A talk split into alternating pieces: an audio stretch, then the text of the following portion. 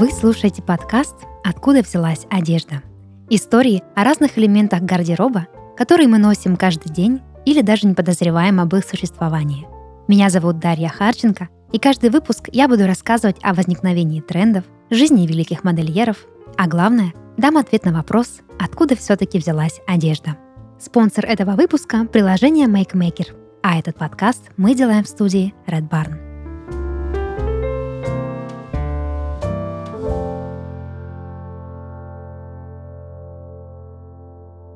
Как говорила Коко Шанель, если тебе грустно, нанеси еще немного помады и переходи в наступление. И действительно, помада способна не только выгодно подчеркнуть внешность или дополнить образ, но и служить куда более поэтичной цели – вернуть женщине уверенность в себе. В этом выпуске я расскажу о самом загадочном косметическом средстве, которое наряду с парфюмерией уже давно стало частью женского гардероба. Помада сопровождала женщину на протяжении всей истории – еще не зная о светских раутах и коктейльных вечеринках, женщины прошлого тяготели к украшению своих губ. Согласно некоторым историкам, впервые помада появилась в Месопотамии. В древней цивилизации с большой любовью относились к яркому цвету, особенно на губах. Сначала помаду делали из крошки полудрагоценных камней, позже в формулу стали добавлять смесь красной глины, окись железа и немного масел, что придавало помаде красноватый кирпичный оттенок. В Древнем Египте была своя технология получения ярко-красного цвета. Для того, чтобы Нефертити могла накрасить губы, для нее готовили смесь из йода, красных морских водорослей и брома, очень токсичного компонента по сегодняшним меркам. Тогда же придумали добавлять в помаду кармин, красный пигмент, который получали из высушенных насекомых, кашениль и муравьиной кислоты. Помада Клеопатры состояла из смеси красной охры, гематита, и ценнейших масел. А вот простолюдинам приходилось обходиться лишь хной. Жидкую основу помады постепенно превратили в твердую, а наносили средства пальцами, специальной палочкой или подобием кисточки. Если подумать, то в случае красавиц прошлого выражение «красота требует жертв» вполне справедливо. Какое влияние токсичные ингредиенты оказывали на здоровье женщин, неизвестно. Но, к счастью, с развитием общества состав помады становился все более адекватным. В средние века, например, помаду изготовляли уже из пчелиного воска. В XVI веке королева Елизавета I вела в моду сочетание кроваво-красных губ и бледного цвета кожи. Поэтому, чтобы добиться нужного цвета, в помаду добавляли экстракты лепестков герани и розы. Позже в душистую натуральную мазь стали добавлять и другие красящие вещества, а сама помада пришлась по душе придворным дамам Англии и Франции – Любопытно, но в XVIII веке помадой пользовались и мужчины. Например, при дворе Ледовика XVI было модно подводить губы, чтобы подчеркнуть их контур и статус самого придворного. В XVII веке помада, как элемент, подчеркивающий сексуальность, не устояла и под натиском инквизиции. Накрашенные губы стали символом порока и распущенности, а сама помада – оружием дьявола – Согласно закону, принятому английским парламентом в 1770 году, всех женщин, носивших красную помаду, нарекали ведьмами, так как красный цвет порочил образ Девы Марии, и предавали справедливому суду, сжигали на костре. В 1800 году даже сама королева Виктория выступила против помады. Пользоваться ей можно было только актрисам. Всех остальных женщин, носивших помаду, считали дамами легкого поведения – но ни костер, ни плохая репутация не останавливали женщин от любви к косметическому средству. Так они и жили, разрываемые между гонениями и желанием быть красивыми. 18 век подарил помаде не только новое прочтение, но и новый внешний вид, более удобный и современный. В 1883 году в Париже появилась первая помада в тюбике – в ее составе можно было найти смесь из оленьего жира, касторового масла, воска и красителей. Выглядела помада как миниатюрный стержень, завернутый в бумагу и шелковый лоскуток. Весьма изящно с точки зрения маркетинга. Помимо новой упаковки и ухаживающего состава, помада получила и новые оттенки. Помаду ярко-вишневого цвета сразу же купила популярная в то время актриса Сара Бернар. Она появлялась в ней не только на сцене, но и в обычной жизни – что неизбежно привело к популярности новинки среди ее окружения и поклонников. Однако приобрести себе помаду могли далеко не все. Она была дорогой и долгое время считалась элементом роскоши. Металлические контейнеры с крышкой и выдвижными тубами появились чуть позже, в 1915 году. Пользоваться такой помадой стало намного удобнее. К тому же, теперь ее можно было брать с собой.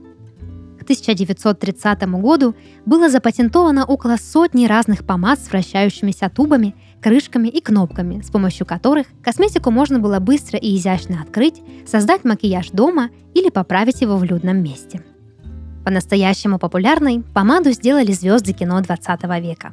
Видя, как роскошные красавицы с красными губами появляются в кадре, все девушки, следившие за ними с экранов, хотели на них походить. На что только они не шли, чтобы повторить макияж любимой кинодивы. Часами стояли в очередях за помадой или смешивали цвета дома, чтобы добиться популярного в то время темно-красного оттенка – в 20 веке в арсенале женщин не было технологий, которые бы позволили быстро найти помаду нужного цвета и добавить ее в свою косметичку. Сегодня же с помощью приложения Make Maker повторить макияж любимой звезды очень просто. Достаточно лишь иметь ее фото. MakeMaker – это приложение с точным алгоритмом определения цвета по фото, с помощью которого можно подобрать косметику по оттенку, который понравился – и получить подсказку, где купить ее по лучшей цене. Приложение работает очень просто. Сфотографируйте или загрузите фото с макияжем. Алгоритмы приложения распознают лицо и подберут оттенки для макияжа глаз, щек и губ. Затем выберите косметику с найденным оттенком и закажите у проверенных партнеров. Если на фото нет лиц, приложение предложит вам вручную выбрать область на фото для поиска понравившегося цвета. Затем также подберет подходящие варианты для покупки – Благодаря искусственному интеллекту приложение максимально точно определяет цвет даже на фото в плохом качестве. Повторить понравившийся макияж – это просто и увлекательно. Попробуй уже сейчас по ссылке в описании.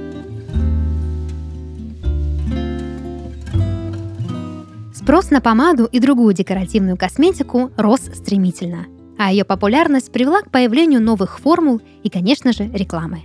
Компания Hazel Bishop потрясла общественность, придумав первую стойкую помаду. Свою помаду представила и прорекламировала и известная в сфере красоты предпринимательница Елена Рубинштейн. Ее помада Вала Sleep Lister защищала губы от влияния ультрафиолетовых лучей и стоила всего 2 доллара, что сделало косметическое средство доступным практически для всех. Голливудские звезды, вроде Лары Тернер и Марлен Дитрих, также оценили новинку. Дальше история помады развивается по новому пути. Совершенствуется ее состав, текстура, появляются все новые и новые оттенки. Вокруг косметических средств создаются институты красоты и все новые бренды. Глянцевые журналы пишут о помаде хвалебные статьи.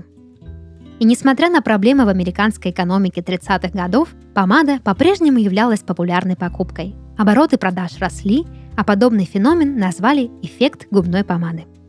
А дальше Вторая мировая война. Состав помады упрощается из-за проблем с производством, металлический корпус меняется на пластиковый, бренды перестают соперничать друг с другом и обращают свое внимание на создание дешевой губной помады. Несмотря на тяжелое время, женщины не перестают покупать косметику. Так, помада становится символом женской силы и независимости в военное время – с наступлением мира помада была в сумочке практически у каждой женщины. В 1949 году в Америке создают специальные машины для быстрого производства помады, что позволяло брендам выпускать на рынок коллекции, богатые на цветовую палитру. В 50-х годах красная помада снова на вершине популярности, благодаря таким звездам, как Мерлин Монро и Элизабет Тейлор. Женщины, видящие их, начинают использовать помаду, чтобы дополнить образ и подчеркнуть сексуальность. К 60-м цветовая палитра начала меняться вместе с трендами на одежду. Вместо ярко-красных цветов женщины начинают носить легкие, нюдовые, бледно-розовые, лавандовые и даже белые оттенки. Такие часто использовала популярная в то время модель Твиги.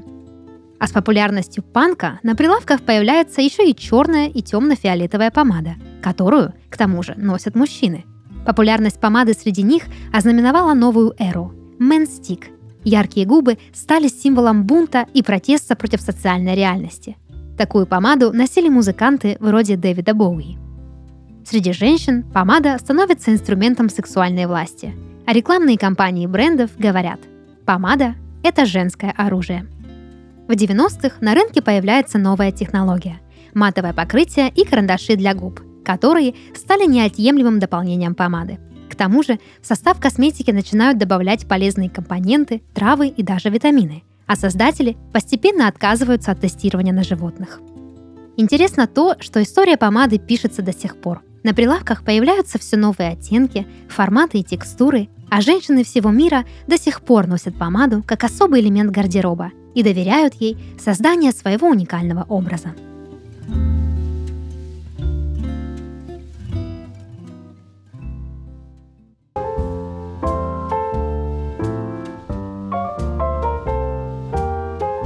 Это подкаст «Откуда взялась одежда» и его ведущая Дарья Харченко. Подписывайтесь на нас на всех популярных платформах и рассказывайте в комментариях о своей любимой одежде. До новых встреч!